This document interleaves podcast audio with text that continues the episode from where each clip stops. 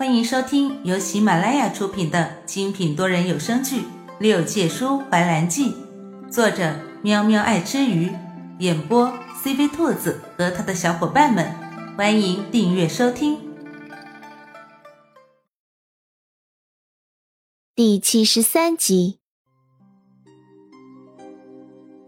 你早点休息，关于你说的事情我会给你一个交代，但是你也注意自己的言行，不该说的话不要胡乱出口。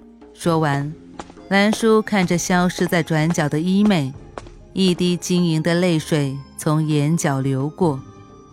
他突然后悔答应司命这个忙了，要他每天看着自己喜欢的男人对别的女人关怀备至，简直有点受不了。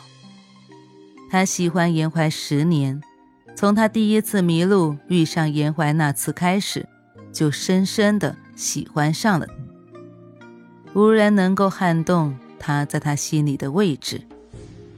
那一夜他注定无眠，同样失眠的还有在书房里睡的姑苏起。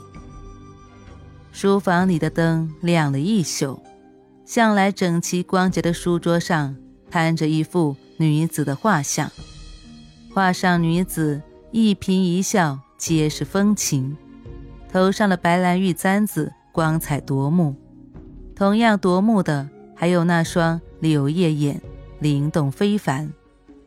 仔细一看，霍拂晓倒是和这女子长得极为相似，只是这灵气是之前的霍拂晓所没有的，看着墨迹也不像是最近画的。姑苏起在这画像前坐了一宿，这女子的面容是她梦里梦见的。然而她当初让下属拿这幅画去找人的时候，唯一符合要求的就是霍尚书家的千金，性格却差得天壤之别。而那张若虽然样貌不是很像，但是脾性却是很像的。关于霍拂晓说的落水事件，她不是没有查过，只是现在他还不能对张家做什么，张若父亲张顾对他还有用。对不起，还得委屈你一段时间了。一日一早，兰叔去前厅吃饭的时候，破天荒地看见了姑苏起。他狐疑地看了眼外面的天，难道今天太阳打西边出来了？兰叔也没有多问，静静地坐在自己的位置上吃起了早餐。白叔给他盛了一碗粥，兰叔在里面添了些小菜就喝了起来。刚把碗放下，就看见碗里横空出现了一个白色馒头。兰叔惊疑地看着那位淡定将筷子收回去装作什么事情都没发生的某人，心底有些接受不了。这是怎么了？难道他转性了？被他昨晚的姨妈开窍了，知道对不起他了。许是兰叔视线太过于灼热，饶是淡定如姑苏起也有些承受不住。你是吃饱了吃不下了？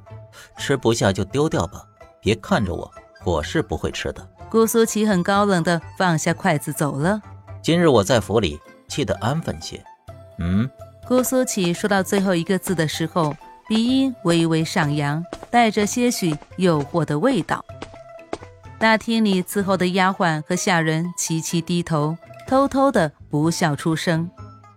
兰叔看着某人的身影，在心底暗咒了一声，我操，谁给你的自信我会让你帮忙吃掉啊。等姑苏起走了之后，白树偷偷的挪到兰叔身边。娘娘，王爷看起来对您有所改变了呢。兰叔闻言将姑苏起夹给他的馒头赐给了白树。这个馒头赏你了。哼，这是想打一个巴掌再给个甜枣吗？他兰叔可不吃这一套。白树有些受宠若惊地捧着那馒头，像是在迎接什么天大的赏赐一样。谢谢王妃，这可是王爷亲手夹的呢。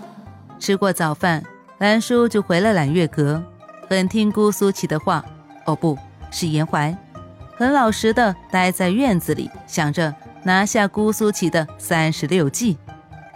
说来惭愧，迄今为止他都不知道严怀喜欢吃什么，让他这一身好厨艺都没有发挥之处。因为严怀在天宫都是食日月精华，从不吃糕点，向来都是清茶一壶，经书一本，身边放置鱼竿学姜太公。如今严怀转世，他喜欢吃什么他也没能知道。兰叔啊，过来，娘娘我考你一个问题。兰叔脑中灵光一现，将走进来打扫院子的白树喊了过来。娘娘要考什么？白树是霍拂晓的陪嫁丫鬟，对于四书五经也是精通的。他以为兰叔是要考他诗经，却不料考你一个最简单的，咱们王爷最喜欢吃的食物是什么？兰叔期待地看着白树。白树思前想后地想了半天，王爷这十天半个月的不来一趟揽月阁，以前吃饭都是王妃在揽月阁里吃，连见王爷一面的机会都很少，他怎么会知道王爷喜欢吃什么？于是他苦着一张脸将实情告诉兰叔。兰叔也苦恼了，敲了敲脑袋，直叹自己笨。既然不知道他喜欢吃什么，那就将自己会做的每样做一些给他送过去，每天送一些不一样的，总会知道他喜欢吃什么吧。白树，你去打听打听王爷不喜欢吃什么，然后给我列个单子出来给我看看。好嘞。白树眉开眼笑的答应了。见自家姑娘终于对王爷上心，她这个做丫鬟的也算是放心了。白树开心的将扫帚抛下，欢快的去厨房里和交情不浅的厨娘打探消息去了。事无巨细她都给打听得清清楚楚。所以当兰叔看着手中将近十张纸，罗列的密密麻麻关于姑苏起喜欢和禁忌的东西之后，他不由得从内而外的佩服自己的这个小侍女，果真是人才啊。